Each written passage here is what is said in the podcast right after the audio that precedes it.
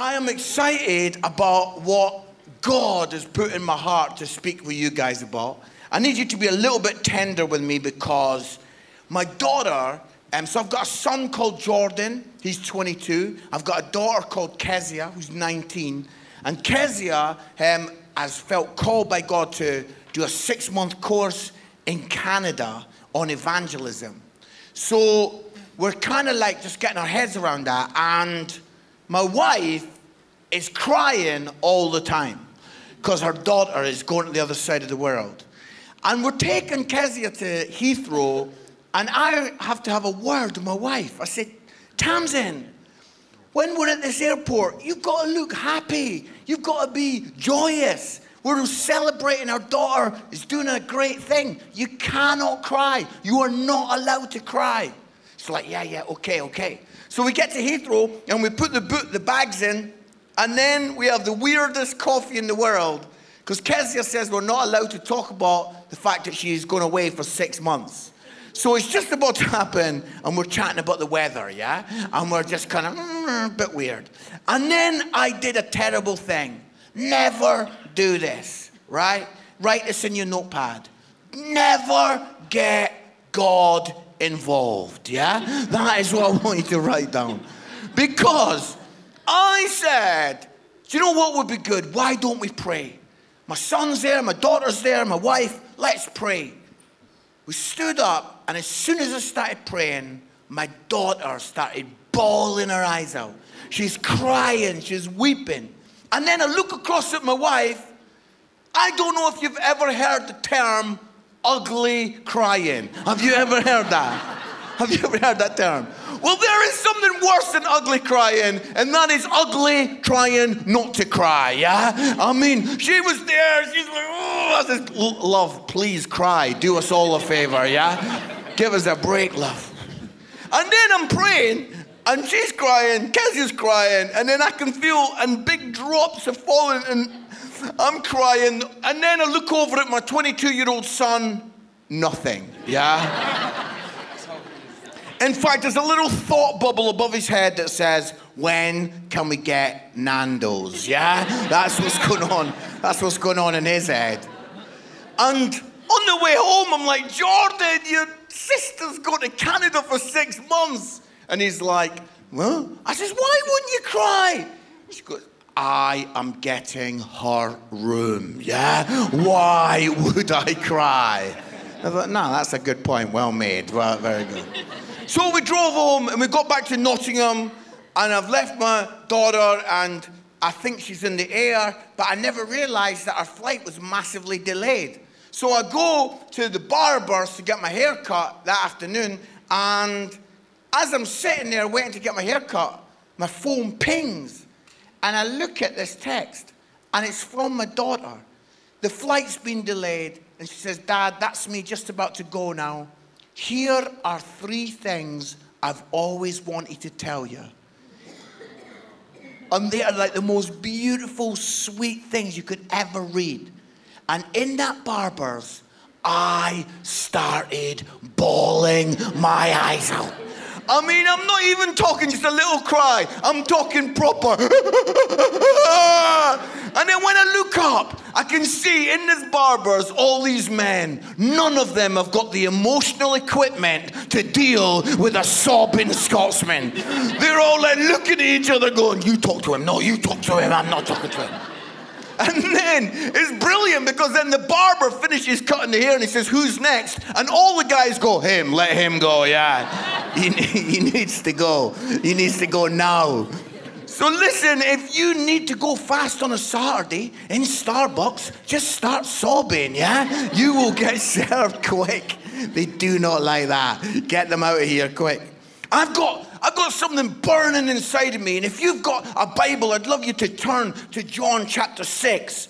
And it's an amazing story in the Bible, John chapter 6, and we're seeing it from verse 5. This is the story. When Jesus looked up and saw a great crowd coming towards him, he said to Philip, Where shall we buy bread for these people to eat? He asked this only to test him, for he already had in mind what he was going to do. And Philip answered him, eight months' wages would not buy enough bread for each one to have a bite. Another of his disciples, Andrew, Simon Peter's brother, spoke up. Here is a boy with five small barley loaves and two small fish, but how far will they go among so many? And Jesus said, Make the people sit down. There was plenty of grass in that place, and the men sat down, about 5,000 of them. And Jesus then took the loaves, gave thanks, and it says, and distributed to those who were seated as much as they wanted. He did the same with the fish. And when they'd all had enough to eat, he said to the disciples, Gather the pieces that are left over, let nothing be wasted. So they gathered them and filled 12 baskets with the pieces of the five barley loaves left over by those who had eaten. Wow. I have got something stirring in my soul to speak to you about today. You see, we all love the story of Jesus putting his hand on the bread and the fish and it multiplying. What a great miracle. But I want to speak to you today about the miracle that happens before the miracle. The miracle that happens before the miracle. You see, Something had to happen in that little boy before God could do anything powerful. And what had to happen is that that little boy had to get over himself. He had to get past his limited thinking. You see, the greatest and first obstacle that you need to get over is yourself. I mean, I come from a Pentecostal background and we pray and we love God and we believe that there's a devil who's against our soul. And I've been in churches where, you know, we've had lovely ladies saying, Oh, Satan has come against me. I've had a flu all week. And you're thinking, wow, really? Does devil want to do that? Is that what he does? Does he give people the flu? And it's like some churches are so excitable about Satan and the devil, but the first obstacle and the biggest obstacle that you will ever need to overcome is yourself. You see, that little boy, he needed to overcome his limiting thinking before the miracle could happen. And I believe that there are people in this room that you need to get over yourself. You need to get over your own limited thinking to let the miracle happen. That little boy, he could have thought to himself, it's only little. It's too small. Like looks at this little bit of fish and little bit of bread. It's only little. He had to get over that and hand it over to Jesus. And I'm speaking to someone today who thinks that they've not got much to give. I'm talking to somebody in the room who thinks, well, I, have not got a lot, Mark. I, am not a, a big deal. I'm not I'm not mega gifted. I've not got a lot of skills. I've not got a lot of talents. I'm looking and speaking to someone today who thinks, oh, I've not got a lot to contribute. I've only got a small amount. I'm nothing. I'm a nobody. I've not got much. And I'm here to say to you today that you need to get over yourself because you see, we do not get to decide what happens in the miracle. God takes what you give and He does the miracle. God does the miracle. You give the little that you have, and God will command the increase. Oh, I love that. I love the thought that someone today just given the little that they have, and boom, God does an incredible miracle. You see, the second limiting thought that this little kid could have had in his head could have been, well, there's not enough here to make a difference. Little bit of fish, little bit of bread, stick it back in the packed lunchbox, put it back in the rucksack. It's, there's 5,000 men here. There's only 7,000, 8,000 people here. What are my, my little fish and bread is not enough to make a difference. I want to speak to somebody today who thinks that, you know, what they've got to give will not make a difference. I want to speak to someone. I was praying, and God has stirred me up, even as we were worshiping again about this, that I believe that there's somebody in the room who's got a business idea. And it's a little business idea and it's swirling around, and you could be tempted to put that business idea back in the packed lunch box, back into the rucksack. It's never really going to make much of a difference. And here, as a Scottish guy, felt by God to stir you up that you would bring your business idea, hand it over to God, and watch God do an incredible miracle. Wow. There may be somebody here who's got a book inside of them. There's somebody here who's got a song inside of them. Isn't it wonderful to think that there could be a song in this room Imagine if you wrote the next big worship song. I'm fed up singing songs by Australians. Let's sing some songs. God bless Australia, but do you know what I'm saying? It was like, wow, you know, come on, there's a song in here, and there's a, there's a book in here, and there's a creative, creative idea in here. And it's like, oh, what are we going to do, friend? Are we going to stick it back in the box? put it back in the rucksack and say, well, it's not much, it won't make a difference. Wow, when you hand it over to God, watch what God does. The third limiting thought that this little kid could have had is simply this it's only a bit of fish and bread that's been put together in the back kitchen, my mum's back kitchen. We're not chatting Master Chef here. We're not talking French cuisine. We're talking a little bit of fish and a little bit of bread that mum put together in the back kitchen. But the little boy had to get over himself to hand it over to Jesus. And I feel that there's somebody in this room. I feel this so powerfully in my soul right now. And you've said, My background, Mark, you don't understand my background. I come from a tough council estate. Mark, I've not been massively educated. I'm not. Maybe there's someone sitting in the room saying, if you knew my upbringing, if you knew where I've come from, I, I can't really do much, Mark, because I, I'm not incredibly well blessed and well educated like lots of other people. And God's brought me here to say to you today that it doesn't matter where it's come from. It didn't matter that the fish and bread was from the back kitchen. Don't limit God with your limited thinking. Hand it over to God and watch what God will do. God can take everything that you hand over to Him and He will bring increase. Let me tell you my little story, right? So I, am a minister's kid. My mum and dad are, are ministers, and I went to Bible college and I was preaching away and doing all that and going for it. It's all good. But I wanted to see more people engage with God. I wanted to see more people connect with God. And lots of events I was going to, most people were Christians. And I wanted to get in front of lots of non Christians. My wife took me along to see a comedian called Dave Gorman. And Dave Gorman's a very funny guy. He's not a Christian, but he's got a message and he's communicating that message. And God spoke to me in the theater and said, I want you to have a go at that.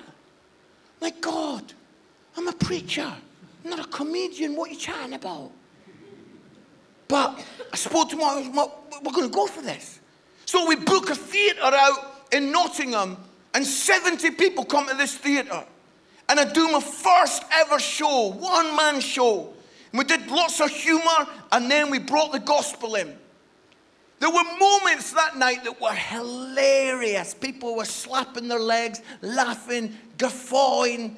There were also moments that were horrendous, yeah? You know that kind of, Have you know the tumbleweed moment, yeah? Have you ever had that? Oh, yeah? Synchronized buttock clench, yeah? You know what I'm chatting about. I'm like, oh! But towards the end, five people made a first time response for God. It's like, wow! Five people, so excited. And I had asked a minister to come and to listen to it and give me some feedback because I was like, I want it. It's the first time I've ever done it. And he marched from the back and he came down the front and he said, Mark, what are you doing? Are you trying to be on TV? Are you trying to be a comedian? That was embarrassing tonight. He says, You need to stop doing this, go back to preaching in churches, and never do this again. And then off he went. Have you ever had that moment where you're like, Thanks for the feedback? Yeah, have you ever had that? you ever had that moment where you're like, Hey, thanks. We're driving home. My wife turned to me. She's chatting away. She goes, Wow, amazing. Five people got saved. This is brilliant. She's really excited. And I says, Oh, I'm never doing it again. My wife turns to me, What, what are you talking about? I told her about the minister and what he said. Oh. Have you ever seen your wife or husband or partner so angry that the vein in their neck actually comes out of their body and wanders around the car? Have you ever seen that? She was angry. She said, Listen to me. I looked up to God, and God said, Listen to her. Yeah, I would, I would listen to her. God was like, I'm listening to her. You should listen to her. Yeah. She says, Mark, it's true that there were some moments today that you must never say again out loud. She says, that is true, and we'll change that.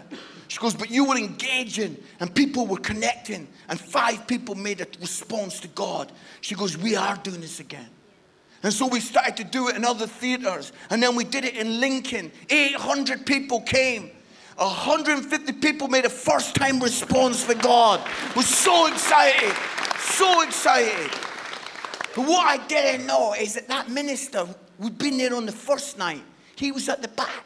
I didn't know this. This is about the 15th time I've done it, and I did not know he was in the room. And he comes down. And he comes and he speaks to me and he says, Mark, that was amazing. You must keep on doing this. And all the time he's talking, I'm thinking, oh, Oh, as soon as he stops talking, I'm going to let him have it. I'm going to tell him, oh, if I'd listened to you, I would have never have done it, and I'm going to let him have it.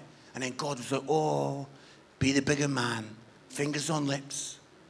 And so at the end, I says, God bless you. And off he went.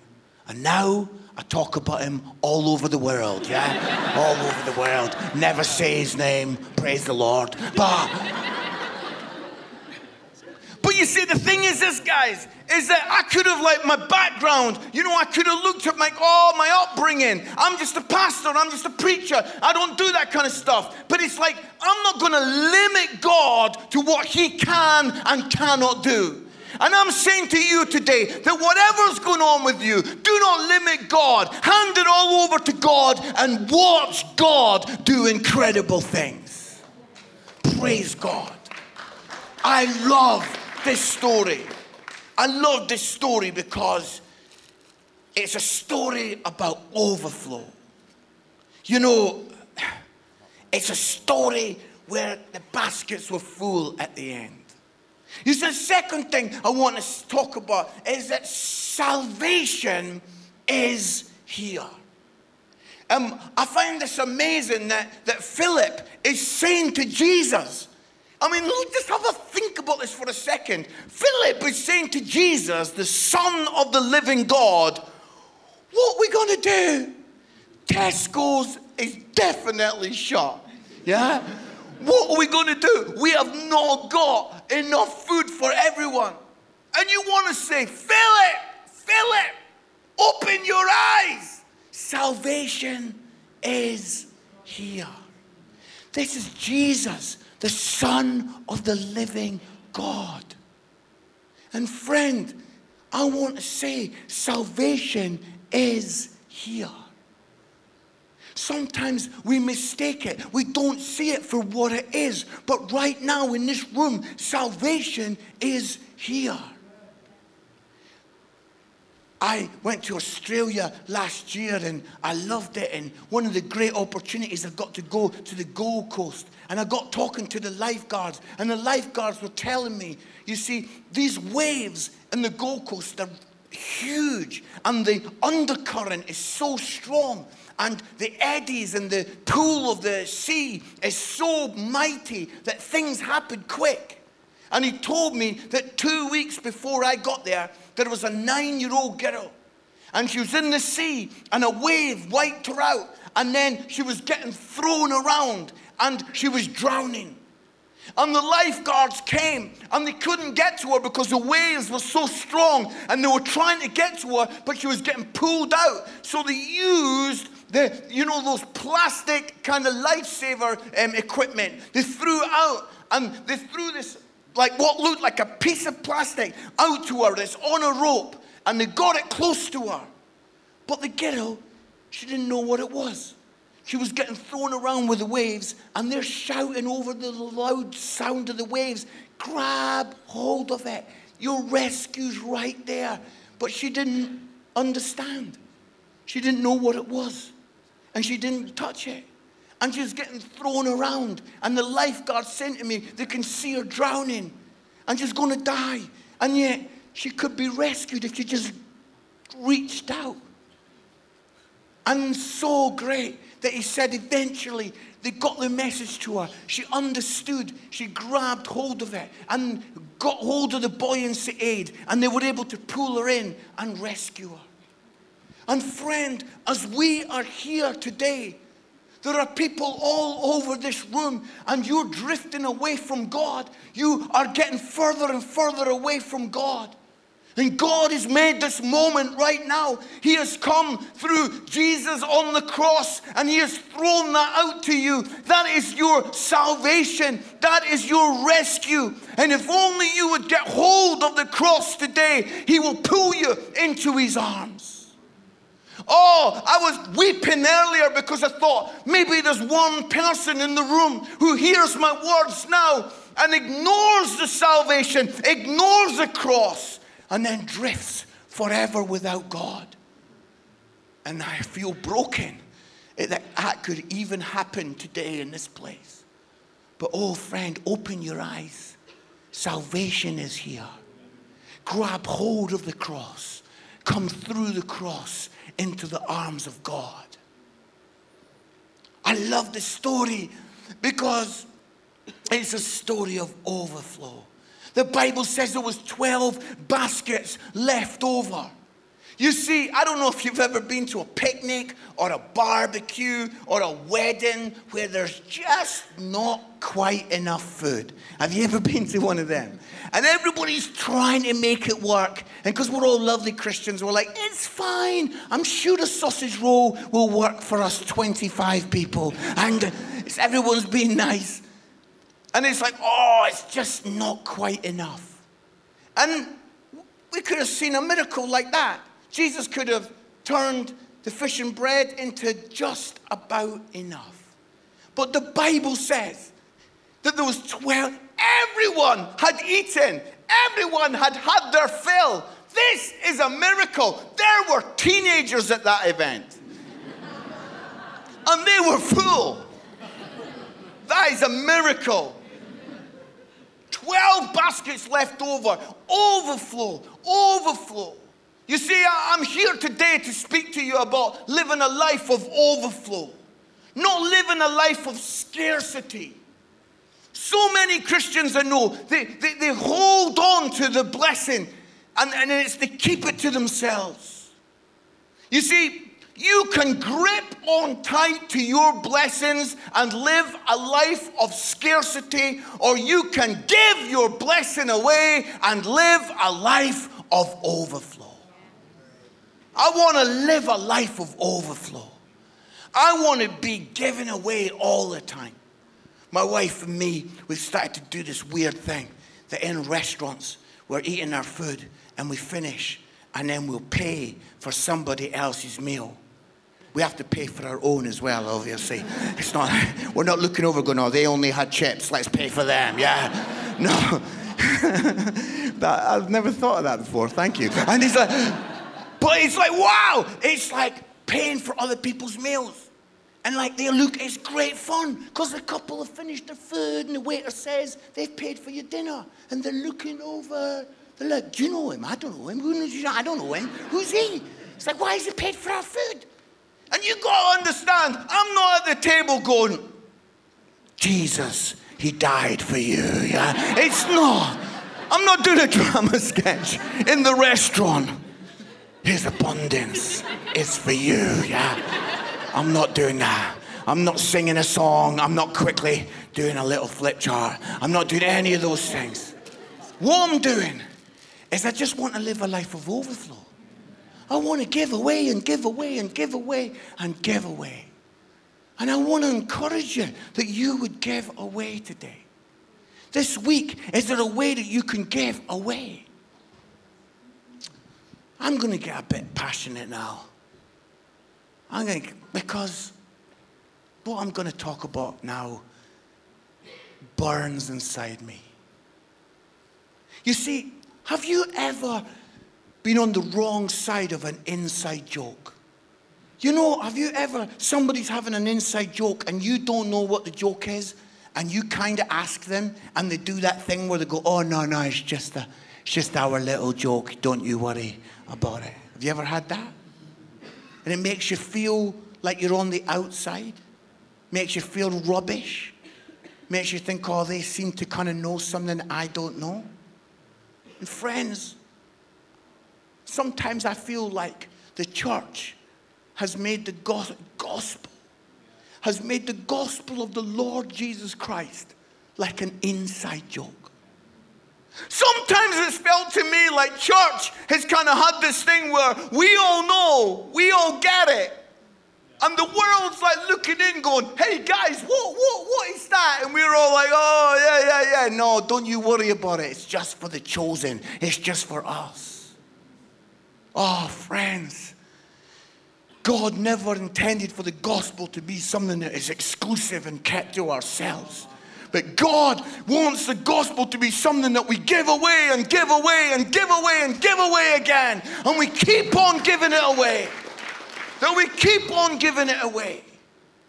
Oh, this broke me.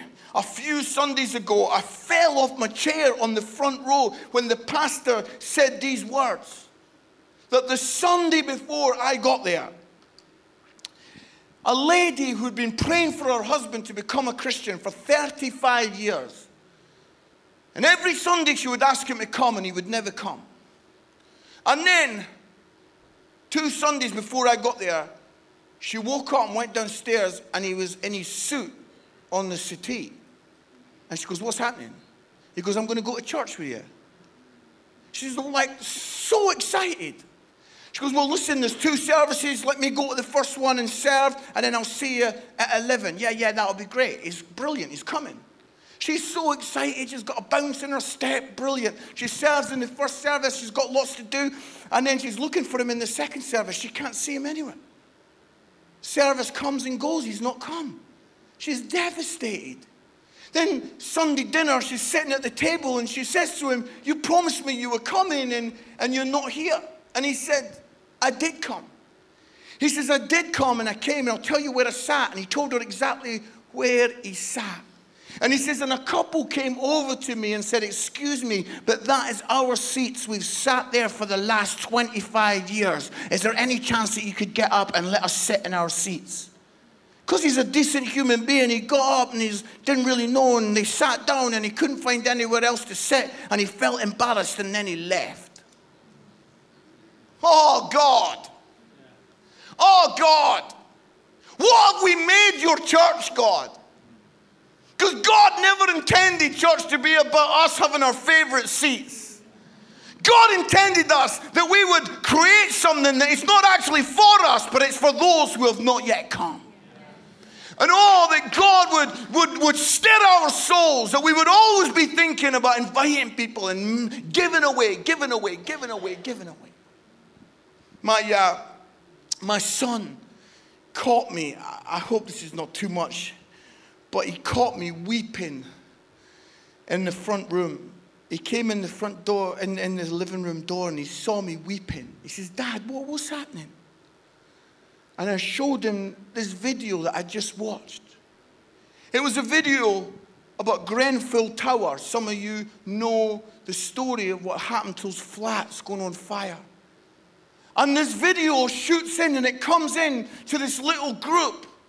And there's a little huddle. And they've got their um, survival blankets on, you know, the foil blankets. They've got them and they're, they're animated and they're all talking about how they've just been rescued. And you can see them all excited about being saved from the tower. And they're all in this huddle and they're talking. And then the video pans and you can see that the tower is still on fire. And the people are still running from the tower. And you can see that the firemen are still working in the tower. And then suddenly something dramatic happens. In this little huddle, one of the guys stands up and he pulls off the survival blanket, pulls off the survival sheet, and throws it down. And then suddenly he starts running towards the tower. And the camera follows him. And a few moments later, you see this guy helping a fireman bring an old lady out of the tower. And he gets interviewed later and he said, I realized that I was rescued to see others rescued.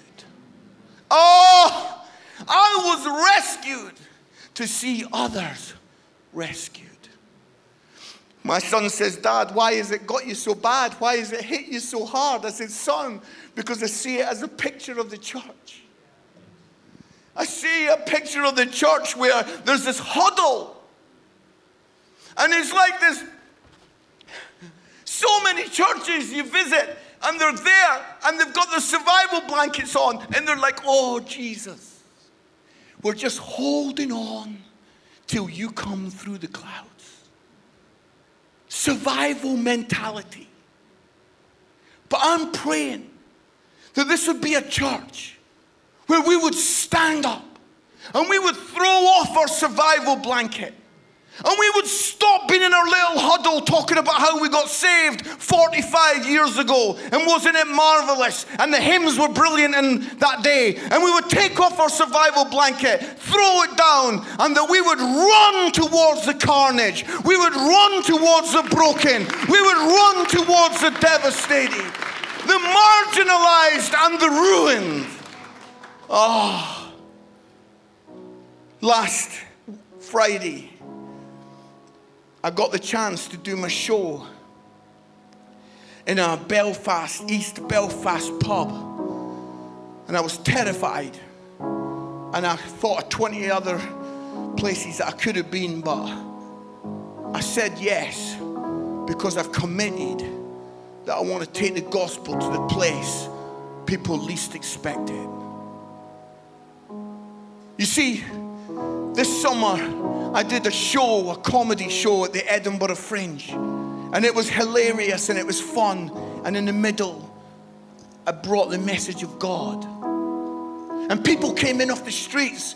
They saw a flyer and they saw it on the program and they came in. Never been to church before and they're listening to this guy at the front, making them laugh and then talking about God. Do you know why? Because when I was 16, I was a young boy. I used to be in Musselburgh eh, Assemblies of God, and I used to go up to the Edinburgh Fringe every summer and watch comedians shredding the name of Jesus, slagging off Christianity, calling it all kinds of names, calling Jesus all kinds of things. And I sat there at 16 and I says, one day I'll be on that stage and I will lift up the name of Jesus. I will lift up the name of Jesus. I will walk light into a dark place. Oh, tonight, I'm getting the opportunity here tonight at half past five to do my fringe show. It lasts for 55 minutes. It's fun. It's fun. You'll laugh. You'll enjoy yourself. But why don't you even today? Why don't you text a friend? Why don't you get on the email? Why don't you give someone a call bring them along tonight?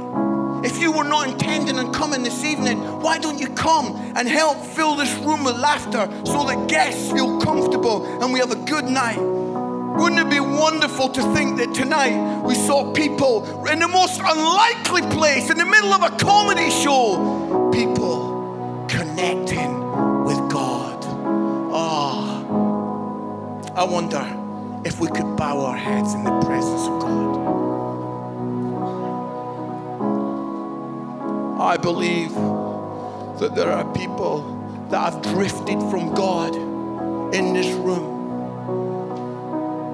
And God comes and He throws out salvation to you right now in the shape of Jesus on the cross and the fact that Jesus rose from the grave, that we can come through Jesus to connect with God.